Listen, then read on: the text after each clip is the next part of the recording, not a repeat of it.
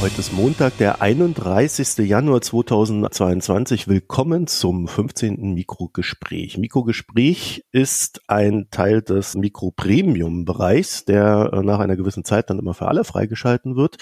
Das heißt, wenn ihr das hört, habt ihr es erstmal exklusiv, und wenn ihr es hört und nicht bezahlt habt, dann haben wir es freigeschaltet und würden uns aber freuen, wenn ihr unseren künftigen Premium-Abo abschließt. Heute soll es um die Society for Worldwide Interbank Financial Telecommunication gehen. Kurz gesagt SWIFT. Ich glaube, das kennt der ein oder die andere dann doch eher. Und dazu begrüße ich recht herzlich Mario Reichel. Ja, hallo, guten Morgen. Guten Morgen, Mario. Wer bist du und was machst du? Erstmal möchte ich mich bedanken, dass ich hier sein darf. Durch die Vermittlung von unserem gemeinsamen Bekannten Jochen Siegert, ja, hat sich das so ergeben, dass ich bei dir aufschlage als jemanden, der was zu SWIFT sagen kann. Wer bin ich? Wo komme ich her? Ich bin jetzt seit 3 Jahren als Berater in der Firma PPI angestellt. Eine Firma, die sowohl Software, Zahlungsverkehrssoftware, als auch Beratung für Banken anbietet im europäischen Bereich. Ich selber bin seit mehr als 20 Jahren im Zahlungsverkehr unterwegs. Erst Interbankenbereich begonnen, dann im Firmenkundenbereich immer weiter gewachsen, unterschiedliche Positionen, unterschiedliche Firmen, von einem Softwarehaus über ein Fintech, nämlich TraxPay, das ist der Connect zu Jochen Siegert, und dann auch in einem SWIFT-Service-Büro, wie gesagt, seit 3 Jahren jetzt in der Beratung.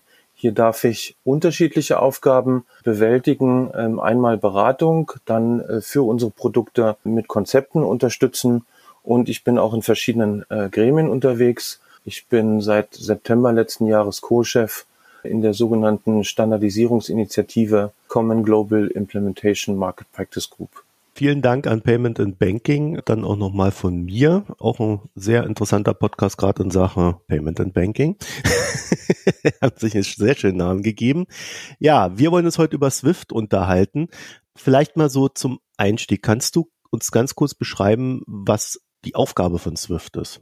SWIFT, du hast ja die Abkürzung vorhin schon genannt, das ist eins von den typischen Backronymen. Da hat man sich erst einen Begriff überlegt und dann gedacht, naja, wenn das jetzt eine Abkürzung sein soll, wie könnte man dann die Buchstaben belegen? SWIFT ist in den 70er Jahren entstanden aus dem Korrespondenzbankgeschäft, dass Banken sich gegenseitig Zahlungsaufträge zuschicken. Vor SWIFT war das mit Telex und Fax und wirklichen Briefen passiert.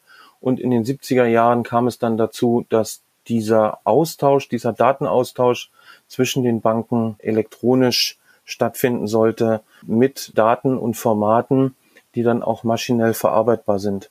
Und deshalb sollte es schneller werden.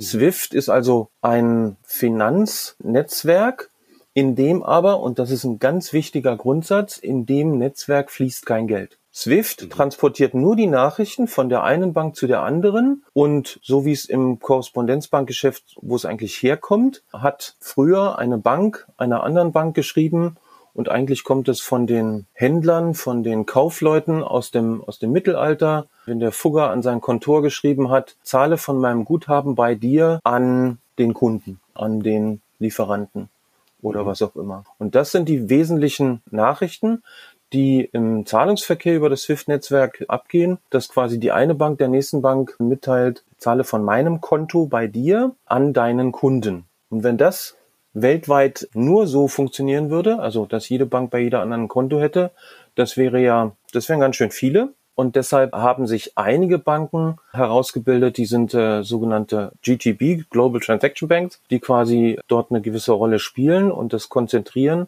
zentralisiert haben. Denn der zweite wesentliche Grundsatz im Korrespondenzbankgeschäft ist, der wirkliche Wert wird eigentlich nur im Land der Währung übertragen. Wenn wir also eine Zahlung haben, bei der Öl zum Beispiel bezahlt wird, normalerweise in Dollar, dann fließt das Geld in New York, weil dort die beiden Clearinghäuser Fed und Chips, eins von der amerikanischen Zentralbank und das andere privatwirtschaftlich organisiert, die sind dort. Und wenn man als Kunde bei einer Bank so einen US-Dollar-Auftrag ausführen möchte, dann gibt man den Auftrag seiner Bank und die schickt das an ihre Korrespondenzbank in New York. Die gibt es dann dort in das nationale Clearing oder in das private Clearing. Dort wird der Wert übertragen, dann kommt es bei der anderen Korrespondenzbank an und die gibt es dann an die Bank des Begünstigten. Also diese Korrespondenzbanken bündeln dann viele andere Banken hinter sich und verteilen dann oder nehmen auch die Gelder dann entgegen. Naja, die haben die Gelder. Also ich als Korrespondenzbank in Deutschland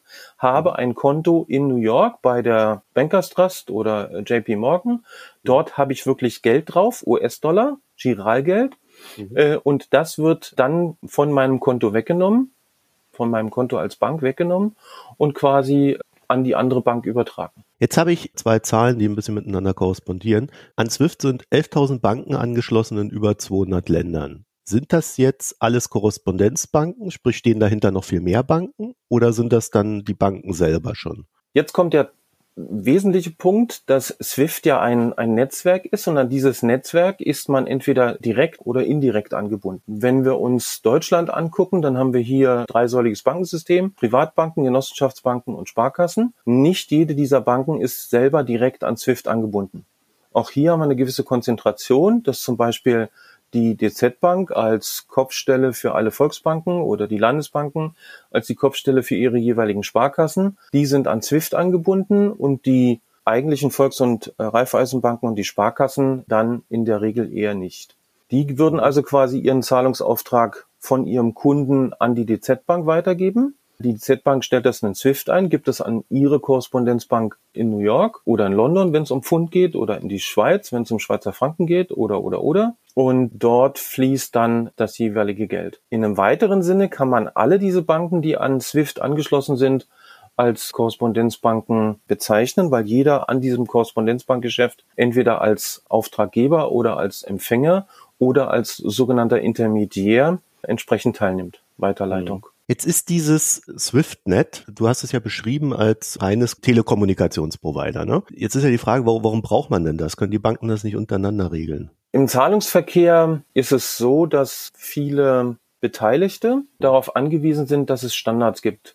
Weil das, was ich als Zahlungsauftrag von der einen Seite bekomme, will ich weiterleiten in Richtung Bank des Begünstigten oder Begünstigten. Und ja, an der Stelle bin ich darauf angewiesen, mit Standards zu arbeiten. Wenn wir uns angucken, wo das alles herkommt, von Briefen und Telex und Faxen, dann hat es dazu geführt, dass auf der einen Seite ein Netzwerk, eine einheitliche und gesicherte Kommunikation eingeführt wurde. Also jeder mit jedem auf die gleiche Art und Weise kommunizieren kann. Und B, die standardisierte Darstellung des Zahlungsauftrages. Wer zahlt an wem, über wen, zu welcher Valuta, also mit welchem Datum soll die Zahlung ausgeführt werden, in welcher Währung, welcher Betrag, welcher Ursprungsbetrag, wie viel Gebühren und so weiter. Da gab es da über die Jahre eine entsprechende Entwicklung. Die Standards haben sich weiterentwickelt. Irgendwann kam dann mal der Regulator dazu und hat gesagt, ich will aber wissen, nicht nur den Namen, wer an wen bezahlt, sondern da soll bei grenzüberschreitenden Zahlungen auch eine Adresse mit dabei sein. Und die Banken müssen das überprüfen, dass auch eine ordentliche Adresse beigegeben wird.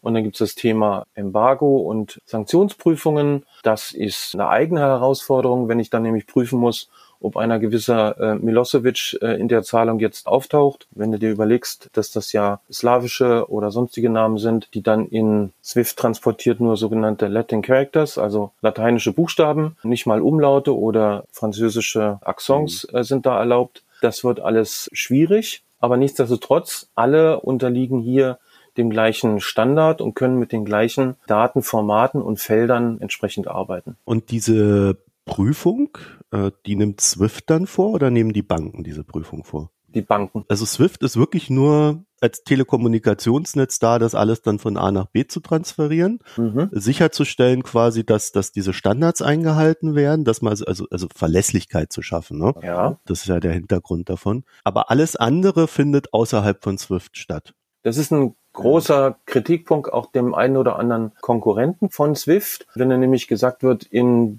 einen Namen zu nennen, in Ripple, die diese Transport von Werten und Informationen über Kryptowährungen abbilden, dort ist eine Transaktion nur wenige Sekunden unterwegs. Das ist das im SWIFT-Netzwerk auch. Also wenn beide Seiten an dem SWIFT-Netzwerk auch wirklich online angemeldet sind, dann dauert die Nachricht innerhalb des SWIFT-Netzwerks, die MT103, 202 zu übertragen, nur wenige Sekunden. Der Aufwand entsteht auf der einen bzw. auf der anderen Seite der Kette nämlich durch die Auflagen und Prüfungen und Dinge, die da zu tun sind. Verdient denn SWIFT Geld? Na klar. SWIFT ist eine Genossenschaft, not for profit. Die Transaktionen, die dort abgewickelt werden, kosten Geld, jede einzelne Nachricht. Der Anschluss an das SWIFT-Netzwerk kostet Geld.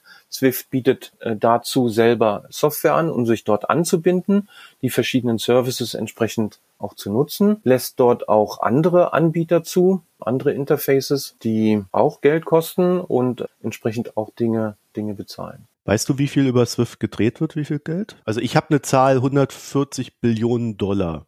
Das kommt hin. Also ganz viele Transaktionen, immer mehr und immer mehr. Stichwort Standards, insbesondere Sanktions- und Embargo-Prüfungen, Adressen. Da ist es ja jetzt so, dass wir gerade in Projekten drin sind bei verschiedensten Banken, dass SWIFT die Standards, die ursprünglich als sogenannte MT-Standard aus den 70er stammen, weiterentwickelt wurden natürlich, aber jetzt diese Standards ihren Lebenszyklus Ende erreicht haben. Und wir auf einen sogenannten Standard ISO 20022 umsteigen. Der wird in der Regel als XML-Nachrichten benutzt, in dem die Daten strukturierter abgelegt werden, also transportiert werden und das Format an sich auch reichhaltiger ist als das, was mit MT-Nachrichten transportiert werden kann.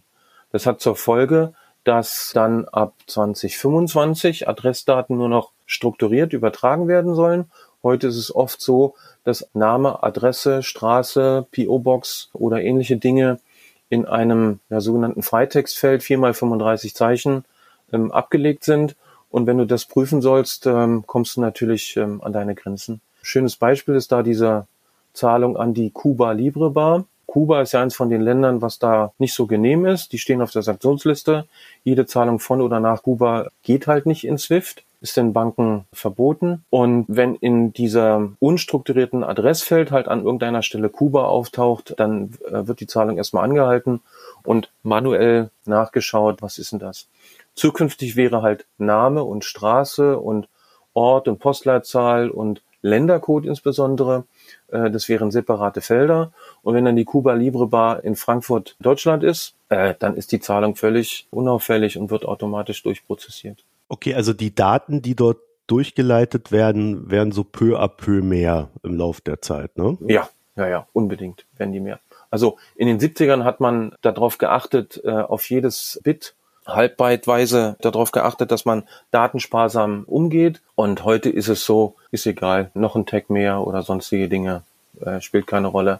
Computer, Hardware gibt es her. Genau, auch weil die Bandbreite größer geworden ist oder weil man grundsätzlich sagt, man will mehr wissen. Die Bandbreite erlaubt es und dadurch wird der Appetit dann insbesondere des Regulators größer, dass er sagt, ich will das haben. Ich will mal kurz, damit die Hörerinnen und Hörer ein Gefühl kriegen, was da so an Daten durchgeleitet werden. Ich habe mir mal hier so ein paar Notizen gemacht. Also so ganz normale Zahlungen, so Standardüberweisungen, ne? Ja. Deckungsanschaffungen aus Wertpapier- und Devisengeschäften. Na klar. Kontoauszüge für gegenseitig unterhaltene Konten zwischen Kreditinstituten. Mhm. Zahlungsavise mit Angabe der Deckungsadresse. Mhm. Avise von Akkreditiveröffnungen und Wertpapiertransaktionen. Mhm. Das ist ja recht umfangreich, ne? Also man denkt immer so SWIFT, da sind so ein paar Kontoüberweisungen, aber so das mit den Wertpapiertransaktionen zum Beispiel, das hatte ich gar nicht auf dem Schirm. Also da wird ja dann doch recht viel durchgeleitet.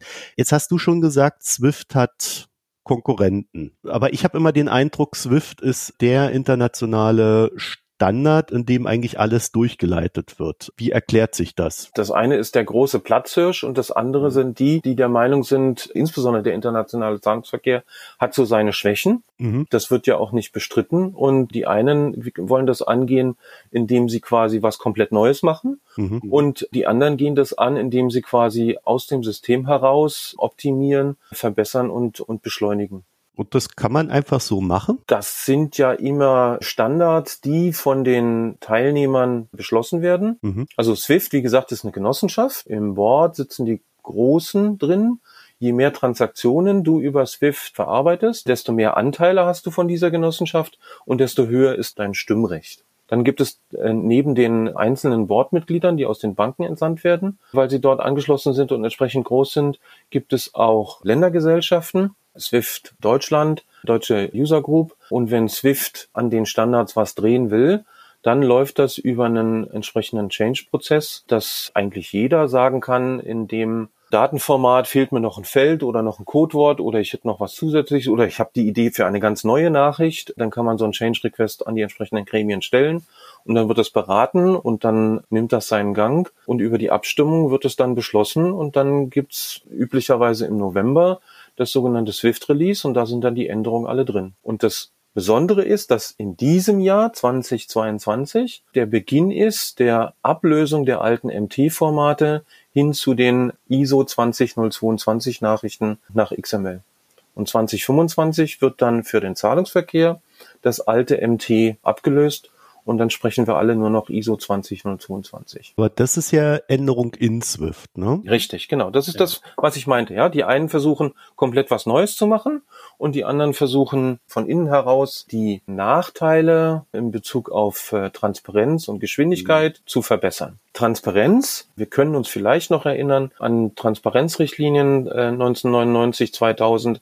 Da kam es dann dazu, dass bei den Überweisungen angegeben werden musste, wie viel war der Ursprungsbetrag, wie viel wurde abgezogen. Da war dann zumindest mal offensichtlich, dass auf dem Weg in so einer Korrespondenzbankette Geld abgezogen wird, sofern nicht der Auftraggeber sagt, alle Gebühren zu meinen Lasten. Neuerdings ist es dann so, dass diese Gebührentransparenz nicht erst auf dem Kontoauszug passiert, sondern mit der sogenannten GPI, Global Payment Innovation Initiative, ab 2016 SWIFT angefangen hat, ja wirklich die Regelwerke fester zu ziehen, die Banken, die angebunden sind und dieser GPI-Initiative beigetreten sind, müssen fixe SLAs berücksichtigen. Unter anderem steht da drin, also zu meinen Geschäftszeiten gebe ich eine Zahlung auch gleichtägig weiter. Ich gebe alle Informationen, die im Verwendungszweck stehen, ungekürzt und ungeändert weiter. Bei der SEPA kennen wir das. Das steht da in der SEPA-Verordnung, in den Rulebooks drin, dass das da schon vorgeschrieben ist. Und jetzt landet das hier quasi über diese Regelwerke in den internationalen Zahlungsverkehr mit hinein. Hier hat SWIFT dafür gesorgt, also mit seinen Mitgliedern, dass jede Zahlungsnachricht, wenn sie dann durch so eine Kette durchgeht, eine eindeutige Referenz bekommt. Das heißt, man kann sie nachverfolgen, Tracking, auch bankenübergreifend. Das heißt, ich kann quasi sehen, wie lange sie gebraucht hat. Seitdem gibt's entsprechende Statistiken, dass Prozentzahlen 60% aller Zahlungen innerhalb von 30 Minuten international final sind. Ja, und 99% aller Zahlungen innerhalb eines Tages final sind. Das Thema Geschwindigkeit und Transparenz hat mit GPI einen entscheidenden Schub genommen und die Arbeiten an diesen Verbesserungen gehen halt kontinuierlich weiter. Man kann, dadurch, dass man jetzt weiß, welche Zahlungen brauchen besonders lange, kann man nachschauen, warum brauchen die so lange. Nämlich zum Beispiel, weil die Sanktionsprüfungen entsprechend Aufwand nötig haben. Es müssen Rückfragen passieren. Und daran wird geschraubt, nämlich durch diese strukturierten Adressen. Anderes Thema ist das Thema Währungsumrechnung. Wenn ich eine Eurozahlung losschicke und US-Dollar soll ankommen, dann muss das ja erst gekauft, besorgt werden. Da dauert es dann nochmal länger. Durch diese Transparenz kann man an diesen Dingen auch entsprechend arbeiten und die Schrauben immer fester ziehen, sodass es immer schneller geht. Dann sind die meisten Probleme ja gar nicht auf Seiten von SWIFT wahrscheinlich, sondern die sind auf Seiten der jeweiligen Länderbanken, ne? Weil die ja auch unterschiedliche Standards für verschiedene Prüfungen und so weiter haben. Ja, das ist richtig. Da sprichst du ein Thema an, das Thema KYC und Sanktionsprüfungen, Geldwäsche. Die Regulatorik sieht ja, für Europa kann man das so sagen, lässt den Banken einen gewissen Spielraum. Sie können entsprechend ihres Risikoappetits die Dinge behandeln. Manche Banken trauen sich, mit gewissen Firmen Geschäfte zu machen, andere nicht, lehnen solche Kontobeziehungen ab. Das führt auch dazu, dass das Geschäft teuer ist, weil man viele Sachen erstmal prüfen muss, insbesondere länderübergreifend. Es gibt ja keinerlei Erleichterungen. Dadurch wird das Korrespondenzbanknetz auch kleiner und es wird in manchen Ländern zunehmend schwieriger, Zahlungsaufträge dorthin zu kriegen, was die G20 auf den Plan gerufen hat, die jetzt auch ein Programm aufgelegt haben, dass der internationale grenzüberschreitende Zahlungsverkehr besser werden muss, schneller werden muss, transparenter werden muss und insbesondere das Thema von Remittance-Zahlungen, also Zahlungen von Gastarbeitern in ihre Heimatländer, vereinfachter und günstiger passieren muss. So eine Gebühr von, keine Ahnung, 20 Euro, 20 Dollar bei einem großen Deal, ja, machen den Kohl nicht fett, ja, ist egal, da kommt es drauf an, dass es schnell und sicher ankommt. Wenn ich aber quasi jeden Monat nur $150 nach Hause schicken kann, dann ist das schon ein Fund. Ich habe mich zufälligerweise vor ein paar Tagen damit mal beschäftigt, etwas per Western Union zu versenden und da steht dann einfach 15%. So, das heißt, wenn ich jetzt 1.000 Euro von A nach B sende, würden die 150 Euro nehmen. Ja, da fängt man an zu schlucken, ja. Und überlegt sich, ist es dann vielleicht nicht besser, einen Wertbrief zu schicken und das Bargeld da reinzustecken? Und gerade wenn man wenig Geld hat, ist das natürlich besonders schlimm. Und das sind halt horrende Transaktionskosten. Da kann SWIFT selber aber ja nichts dran machen, ne? Die können ja nur immer die Daten weiterleiten. Sie arbeiten mit den Gremien und der Standardisierung natürlich daran, das Ganze transparenter und schneller zu machen. Es gibt so Themen, wir in Deutschland kennen ja die Echtzeitüberweisung. Also auf Europa nennt sich das SEPA-Credit-Transfer Instant Payments, wo wir halt quer durch Europa inzwischen in 10 Sekunden Geld von einem Konto auf ein anderes Konto schicken können. Und das Besondere daran ist, der Auftraggeber hat eine Quittung und der Empfänger kann sofort über das Geld verfügen. Ja, sonst, wenn ich in einem E-Com-Shop mit einer Kreditkarte bezahle oder mit einer Sofortüberweisung Klarna, dann ist das auch sofort klar, dass das Geld fließen wird, aber es ist noch nicht sofort verfügbar und es gibt da noch so Fragezeichen. Ja, eine Instant Payment nimmt das weg. Das kennen wir in Europa und jetzt geht es quasi darum, solche Instant Payment Schemes grenzüberschreitend miteinander zu koppeln. SWIFT arbeitet hier, da heißt das Stichwort GPI Instant. Da ist es dann so, dass die Korrespondenzbankkette grenzüberschreitend arbeitet und die letzte Meile von der Bank, wo die GPI-Zahlung ankommt, dann über einen Instant Payment oder Realtime Payment, wie es in manchen anderen Ländern heißt, ausgezahlt wird, die letzte Meile. Oder generell 2 Instant Payment Systeme, Realtime Payment Systeme miteinander gekoppelt werden. Da gibt's einen Blueprint, was das Innovation Hub der Bank of International Settlement in Singapur erarbeitet hat. Und dort werden, nach diesem Blueprint, werden Zahlungen zwischen Singapur und Thailand real-time ausgetauscht. Die nächsten, die da angebunden werden, sind die Inder. Warum passiert sowas aus Singapur heraus? Naja, überleg mal, wie viele Gastarbeiter nach Singapur kommen aus den anderen Ländern und Geld nach Hause schicken wollen. Da ist das eine Notwendigkeit, die da passiert. Also es gibt wohl über 65 Realtime-Zahlungsnetzwerke in diversen Ländern, Tendenz wachsend. Ganz genau. Das heißt, da gibt es einiges zum Anschließen, ne? Richtig. Eine Möglichkeit, das Ganze jetzt schneller und noch transparenter zu machen, ist, diese Systeme miteinander zu koppeln. Da gibt es verschiedene Gremien, die an solchen Themen arbeiten. Zum einen unsere Europäische Zentralbank mit dem Target Instant Payment Settlement System TIPS, das für Euro arbeitet auf der einen Seite. Die schwedische Reichsbank, Riksbank, hat sich auch entschieden, dort angebunden zu werden. Das heißt, demnächst gibt es dann auch Tippszahlungen für schwedische Kunden in Schweden Kronen. Und jetzt ist man dabei zu diskutieren, wie kriege ich das grenzüberschreitend? Also eine Schweden-Kronenzahlung nach Euro rein. Fragestellung, wer macht die Umrechnung? Auf der einen Seite, aber da wird dran gearbeitet. Und auf der anderen Seite gibt es eine Initiative, ein Proof of Concept ist gerade abgeschlossen worden, den ein großes Clearinghouse hier in Europa, die EBA Clearing, die auch im SEPA-Geschäft ganz dick mit drin ist, dass die mit dem Real-Time-Payment-System des privaten Clearinghauses Clearinghouse, TCH, in New York zusammenarbeiten, wo dort Instant Payment auch quasi grenzüberschreitend, schnell und unkompliziert abgewickelt werden. Du hast ja vorhin schon mal angesprochen, es gibt durchaus Konkurrenz zu SWIFT und so wie wir jetzt gerade das versucht haben hier darzustellen, ist es ja auch so, das ist ein Elefant, an dem man immer so an ein paar Schrauben dreht, um das System zu beschleunigen, zu verbessern, andere Systeme anzuschließen und so weiter und so fort. Das heißt, das ist auch alles nicht ganz so schnell, wenn da mal eine Änderung gemacht werden soll, ne? Weil sich ja irgendwie auch alle da einigen müssen, ob sie diese Änderung dann haben wollen. Deswegen gibt es direkt als System, so wie SWIFT aufgebaut ist, da gibt es, glaube ich, keine Konkurrenten, oder? Also es gibt einerseits Ripple-Netzwerk, die über Kryptowährungen und entsprechenden Austausch das machen wollen. Das Fund, mit dem SWIFT wuchern kann, ist natürlich die Reichweite. Diese 11.000 Banken, die weltweit angebunden sind, da müsste jeder Newcomer erstmal irgendwo hinkommen. Das Thema Echtzeitzahlung in Deutschland, /Europa, hinkt so ein bisschen, weil ich nicht überall hinzahlen kann. Ja, mit Instant Payment. Nicht jedes Konto ist erreichbar. Großer Nachteil. Also Reichweite im Zahlungsverkehr, Henne-Ei-Problem, zweiseitiger Markt und so weiter, das sind alles die Stichworte, die im Zahlungsverkehr bei der Etablierung von Standards oder neuen Möglichkeiten immer die Krux sind. Und damit kämpfen die Neuen natürlich dann auch entsprechend. Eine Konkurrenz, die quasi mit einer großen Reichweite schon daherkommt, ist Visa. Die haben ein System aufgelegt, nennt sich Visa B2B Connect, mit dem man auch grenzüberschreitenden Zahlungsverkehr machen könnte. Ja, was quasi im Wachstum im Kommen ist. Und die Zeit wird es zeigen, welche Systeme da denn entsprechend die Nase vorn haben werden. Das heißt, Visa ist mittlerweile so groß geworden als Zahlungsplattform, dass die dann in der Lage sind, so ein Ding aufzusetzen. Ja klar, die sind ja groß geworden mit Kartenzahlungen und haben dort quasi ihr eigenes Netzwerk, um die eigentlichen Kartenzahlungen entsprechend abzuwickeln. Damit haben sie die entsprechende Reichweite.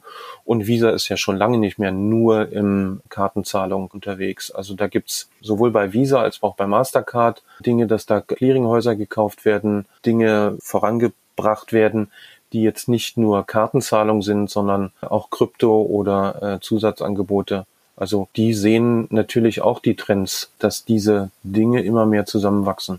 Ich fand halt die Idee bei Ripple interessant zu sagen, naja, man hat halt eine Kryptowährung und lässt es dann darüber laufen und die Daten werden dann einfach mit übertragen. Das ist ja quasi nochmal ein anderes Konzept als das, was SWIFT hat, ne? Wo man dann einfach nur die Plattform darstellt. Ist aber vielleicht auch wesentlich schwieriger für die Banken zu handhaben.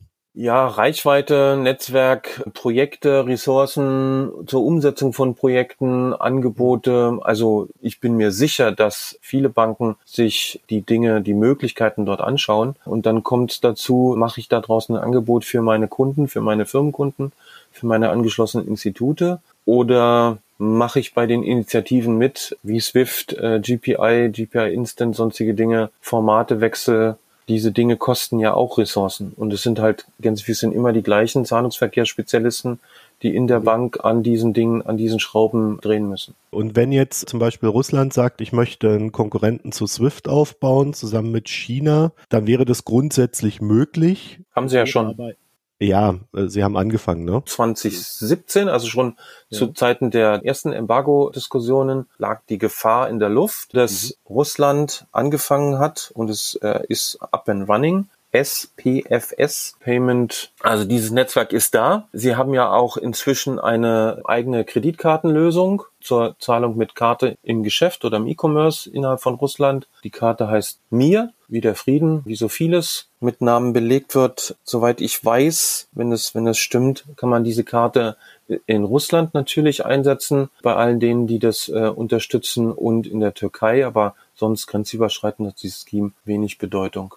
Aber sollte es so kommen, dass man mal von Visa-Mastercard abgekoppelt wird aufgrund von Sanktionen, dann würde das insofern nicht zusammenbrechen. Wenn SWIFT nicht mehr möglich ist für russische Banken, dann hat man mit dem SPFS dort eine entsprechende Alternative innerhalb von Russland. Die Chinesen haben auch ihr internes System, sind dort China intern von SWIFT unabhängig sozusagen und es gibt Übergabepunkte.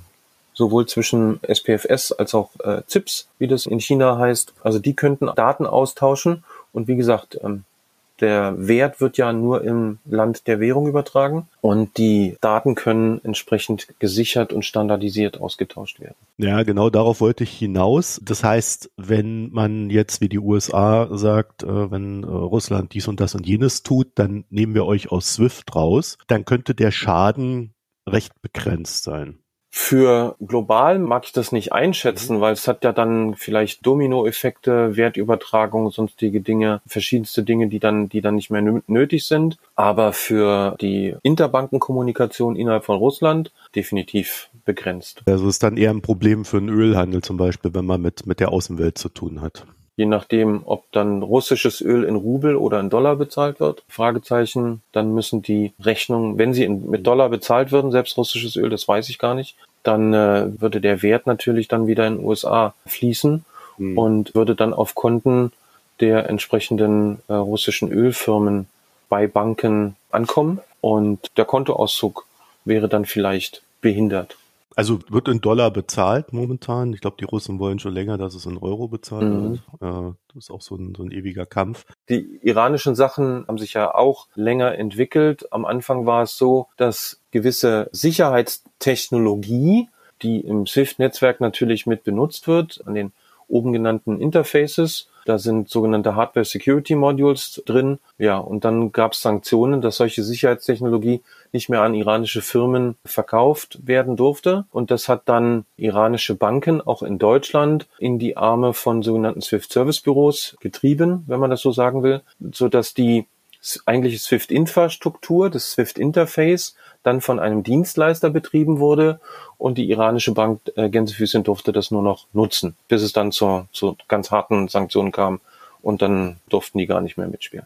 Mhm. Was natürlich dann aber auch dazu geführt hat, als es auf der anderen Seite wieder gelockert wurde, insbesondere aus europäischer Sicht, ein Handel von Waren und Dienstleistungen mit dem Iran äußerst schwierig wurden. Keine Bank durfte Euros mit dem Iran austauschen, weil die Amerikaner auf der anderen Seite gedroht haben, wenn ihr das dort macht, dann machen wir euch die Butze hier in New York dicht. Und das ist natürlich verheerend für so eine Bank, also ja, für die Großen zumindest. Da konnte man sich überlegen, will ich das bisschen Zahlungsverkehr, das bisschen Dienstleistung, Geschäft mit dem Iran haben oder das massive Geschäft in US-Dollar in USA. Mario, zum Ende noch die Frage, wir haben es ja angesprochen, ne? SWIFT versucht besser zu werden, schneller zu werden, versucht die Problemfelder zu finden, wo es hakt und wie man das besser machen kann.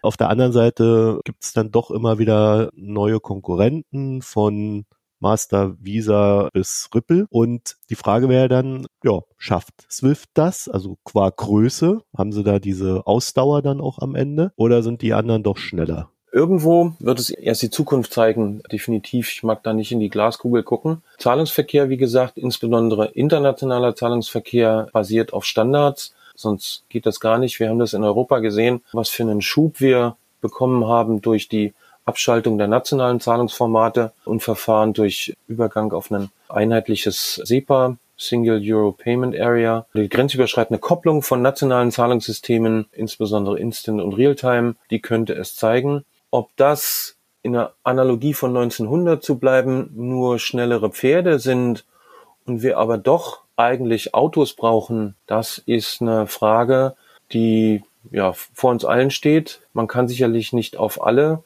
diese Positionen wetten, denn es geht immer im Zahlungsverkehr auch um Reichweite und ja, diese Projekte, Anbindung an Ripple und sonstige Dinge kosten auch Ressourcen und die Verbesserungsinitiativen in den bestehenden Systemen halt ebenso. Es könnte ja auch sein, dass es zu einer gewissen Konvergenz kommt, dass Kryptowährungen den einfacheren Wertübertrag grenzüberschreitend bewerkstelligen und der Informationsfluss über die bestehenden Netzwerke bewerkstelligen kann, sodass es zu einem Nutzung von beiden wird. Dass dann ein Auto mit Pferdegespann davor ist, um in dem Bild zu bleiben, das würde, glaube ich, nicht passen. Ja, ich glaube, die Pferde werden nicht schneller dadurch, dass ein Auto hinten dran ist. Ne? Aber das ist auf alle Fälle ein total spannendes Teil, weil man hier so ein bisschen auch sieht, dass es halt nicht nur Technik ist, ne? Sondern es ist am Ende halt auch das Gesamtsystem, was passen muss und Leute quasi zusammenbringt. Und diese Transformation oder wie auch immer man das dann am Ende nennen will, die ist in dem Fall, finde ich, tatsächlich ziemlich unklar. Also ich habe jetzt auch nicht irgendwo so eine Eindeutigkeit gefunden, wo man sagen könnte, ja, das eine System ist dem anderen so überlegen, das wird's einfach weghauen, sondern es hat halt alles so seine Vor- und Nachteile. Ne? Ja, es geht um Reichweite und um Sicherheit.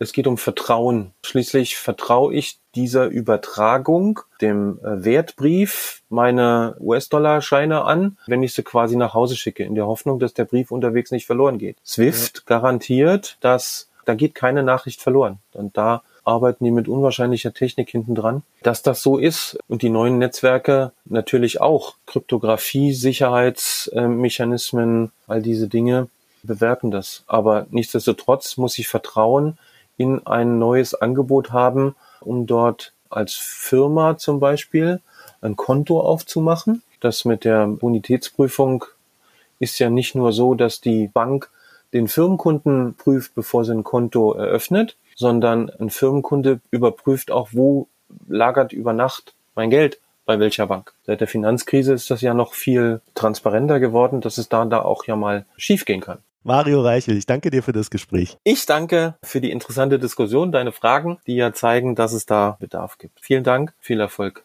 Und wenn ihr, liebe Hörerinnen und Hörer, dazu noch etwas zu sagen habt, www.mikroökonom.de, dort einfach in die Kommentare was reinhauen, oder ihr findet uns auch auf Twitter und Reddit jeweils als Mikroökonom. Vielen Dank fürs Zuhören. Euch eine schöne Zeit. Tschüss. Tschüss.